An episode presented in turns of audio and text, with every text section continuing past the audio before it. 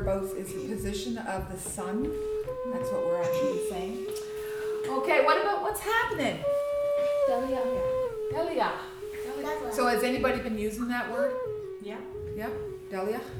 Uh, good idea. We all know that. Well, I still hear that one out of eh, all the words that we've learned on. I still hear, hear that one. I'm I'm hungry. Gavison. Gavison. And remember how I told you it's the way you say that word. So I could say Gavison because I'm hungry, but I could be asking you Gavison. I actually uh, say it in a way like it's a question. Are you ready? Giska Jane. Giska Hey, Jane. that was a quick one. Do you use that one at home, Shane? Oh, your mom says it too.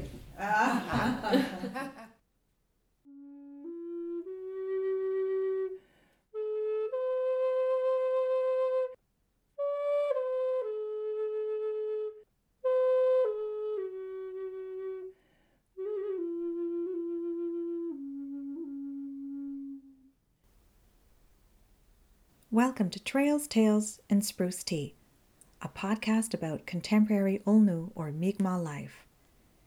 These are our stories, thoughts, or adventures. I'm your host today, Shalan Joudry. Happy 2019! The United Nations declared this year the International Year of Indigenous Languages. Here in Canada, one of the key mandates of the residential school system was to wipe out the indigenous languages and customs.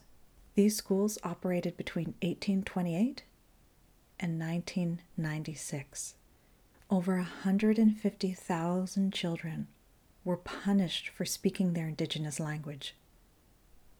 For many reasons, those children who survived the schools were never the same again. We hear their stories through the children or grandchildren of survivors and how the impacts carried through the generations. One of those legacies is the loss and degradation of our language.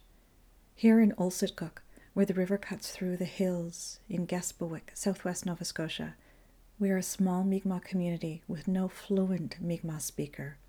To most of us, we agree the language is important. However, it is a long and arduous task to find the texts or technology apps or to travel to other communities on our own expense and time to ask for help from those who still carry the language. And some of us are finding our way slowly. Two of these people are Rose Muse and her daughter Cedar. Through special and temporary initiatives, Rose has been teaching language classes in our community preschool and for the community once a week, seasonally. She's taken it upon herself to join the Language Apprentice program through the Mi'kmaq Kina'matnewey, the Mi'kmaq Education Organization. Rose and Cedar came over to visit and we spoke about this learning journey. Medallion? Ole, Gadagil. Oh, really? Neen Delawisi Rose. Wiggy Ilsetcook First Nation. Gwe, Nindelawisi, Cedar, Wiggy, Ulsa Cook. All right, so the first thing I got to do is offer you some tea. We have lots of selections, not just spruce tea. So if you look on the shelf, mm-hmm.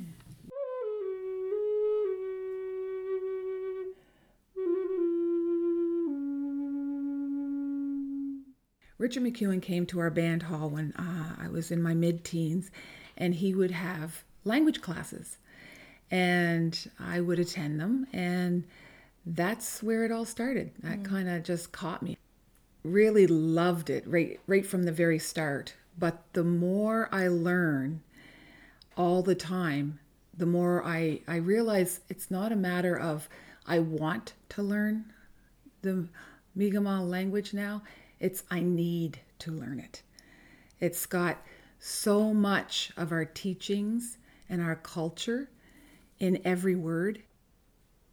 like in Canada, when you're francophone, your children, because of the because Canada is a bilingual country, and so they have um, made sure that children of francophones will have access to public education in their language. For so many years, I've wondered, well, why do we not have the same kind of legislation or the same kind of support to say that Indigenous communities and families and children in Canada should have the right to access to their language. And so, what I have witnessed in being the, in this community for 13 years is how much work to create a project, a grant proposal, find somebody who can teach the language. But everything just seems to fizzle out. And then another year goes by, and then all of a sudden we're starting back again with introductory Mi'kmaq class. And I just feel like I've been in this circular pattern of beginner, week, week, week, week, week, week, and then it fizzles out, and then we come back again, beginner, week, week, week, week, week, and then it fizzles out, and we're just cycling around and around. And so sometimes it feels like we're trying to climb this gigantic mountain, and I, I'm not a mountain climber, and I think I can't do this. Yeah, um, lately I've been um, I've been learning about uh, root words, and that was an uh, I think just it came at a time when I had one of those moments where I was just like, oh, I can't keep doing this. It's just so much work, you know, and uh, and then all of a sudden I started meeting some people that uh, I started thinking, you know, I really would like to know why we say that a gipu, an eagle, is gipu, or why we say a bear is muin, you know, or why is a jalasi welcome, you know. And it all started actually with that word for me. so I had asked my mentor uh, one time, what exactly are we saying when we say that? And uh, what we're really saying is is come in and take your place. When I first started hearing that word, it it was bringing tears to my eyes. I couldn't really even share it for the first week or two because it was so emotional for me because I felt like do people really know exactly what they're saying? You know, it, it showed me that it doesn't matter what color your skin, it doesn't matter what race you're from. There is a place here for you. So come in and take your place. And I and I also thought, wow, we need to really have respect for communities and homes who say up Jalasi mm-hmm. because they're saying they're they're trusting you mm-hmm. to come in and there's a spot here for you. So I think, oh my heavens, what am I going to do here? That you know, mm-hmm. when I see that on a sign when I'm coming into to the community or a community. Mm that that's such an honor for me. And it's like okay i have a spot here. How am i going to use it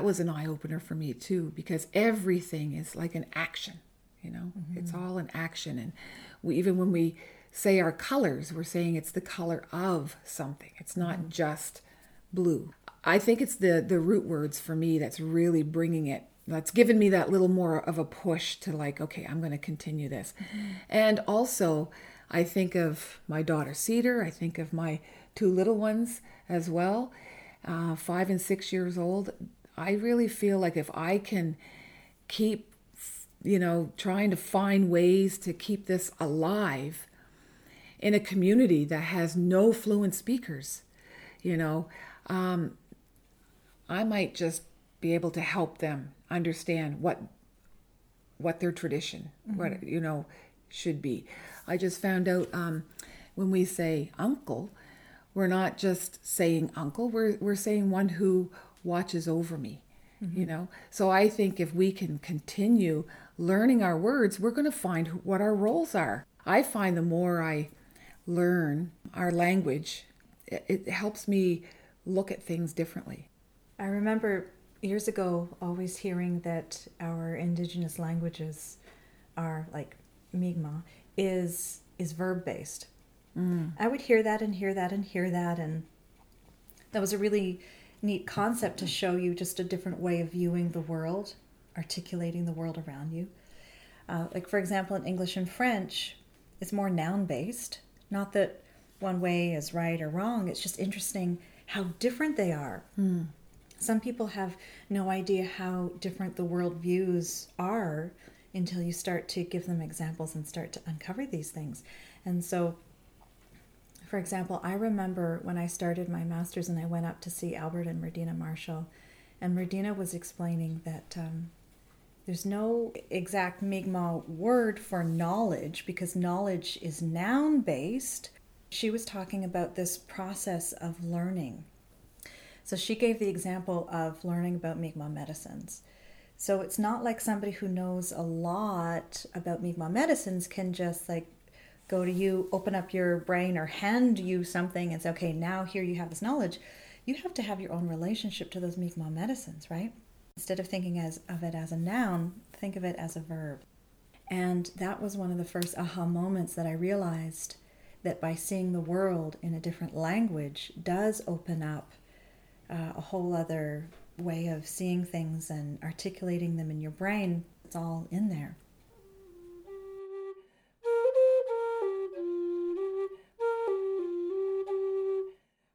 If you guys only knew what we have right here, you know, what the gold we we could, you know, we're holding when we learn this.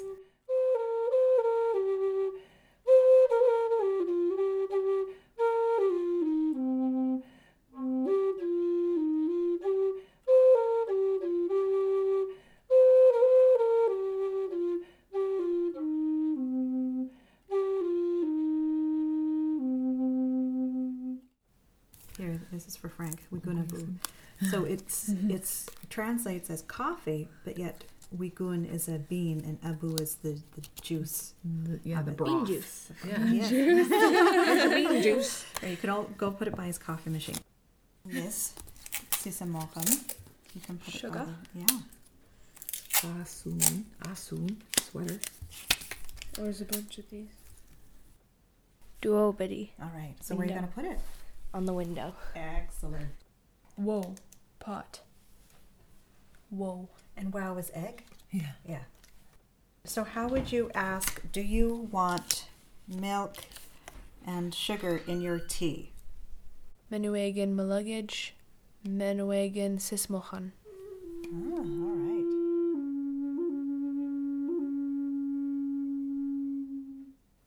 I think my biggest struggle with uh, learning and teaching languages, not having any fluent speakers here and then having our fluent speakers so far away.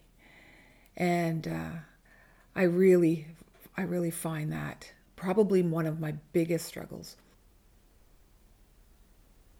I've watched the teachers wait, and I want to be their pupil. Tell them I've arrived, bring us into gear and start rolling. But I've been too many things for too many people. I'm a tourist here too.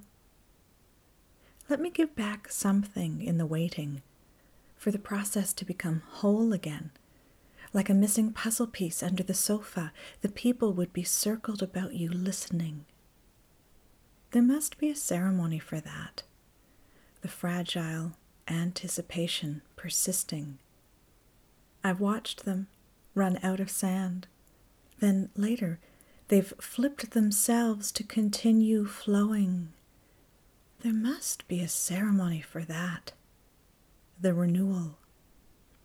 I've watched them teach and teach, wait and teach over. Sometimes the change doesn't happen or the pupils stop coming. They're busy, they say, and I want to weep for the world, our whole history, our collective loss. But I have not been here long enough to practice tipping, that endless trickle of sand, how to cup it as ceremony to honor our teachers.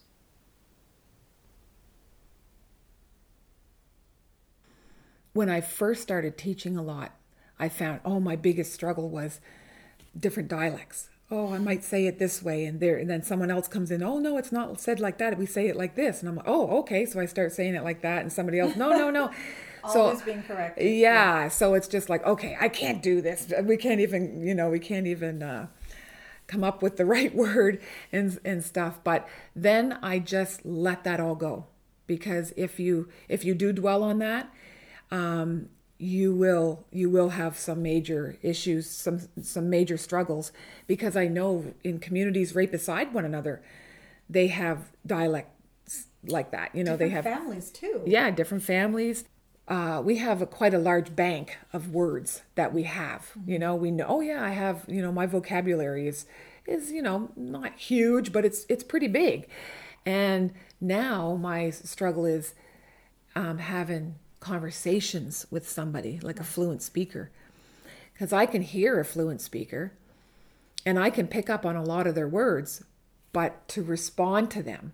And also sometimes they speak really fast. I suppose we do in English as well when somebody's trying to learn English, you know. You know, I'm I'm doing I'm going to more meetings and things and I can pick up on more words, but I can't necessarily speak it as much, you know, uh, or any more, I should say, than what I that I could before. But I am understanding more.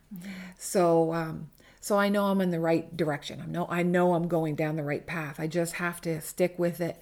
And um, and it is hard when you're in your home and you have you know kids needing you and pulling on you this way and that way and you have supper to do and you have a house to clean and you have running around to do and things it's easy to slide right back into english because you need to have it quick you know you need to tell your kids what to do quick, you know, and um, so uh, it it really is a struggle. But I but I know in our home that we're all trying, you know, even my husband who is non-native, but he still loves the language. He's starting to say more words.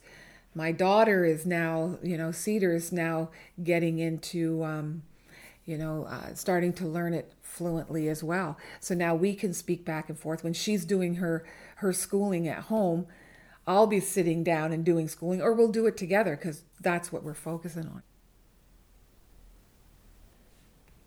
I really enjoy the language because it's it's it's kind of what mom said too. It's like it's not just a language, it's kind of like a story. It's kind of like uh, there's like a oh, every word's like a door.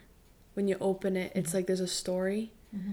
I want to learn the language to make my ancestor proud and to learn it myself so I get to know it and I get to have conversations with my friends and family and just to be a part of that culture.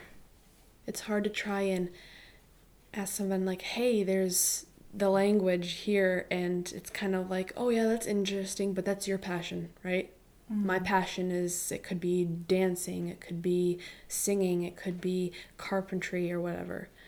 But it's like if like it's not so much of like a job. It's who you are, right? Ukbidden adu wadu bisquadu bara noch ukbidden a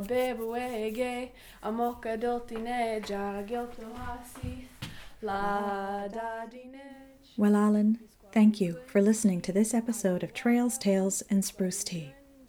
The flute music was played by Rose Muse. Well, Alan to both Rose and Cedar for sharing today. The poem I read, Ceremony for You, is in my book Generations Remerging from Gaspereau Press.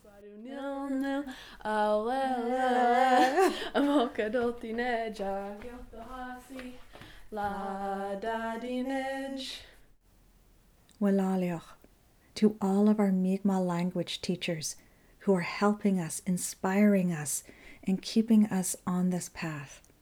Without your commitment and patience, this hope would be lost. To the Ulnug, Mi'kmaq, or other Indigenous listeners, I hope that you continue to speak your language, whether you're teaching it or learning it. Don't give up. Every new word or phrase is part of your journey. And have fun. I welcome all of our listeners to support and participate in the reclamation and strengthening of Indigenous languages this year. This, an act of healing relationships. We cannot wait. We must walk the mountain together, slowly, and we will get there. I'm your host today and podcast producer, Shalan Joudry. Namultis.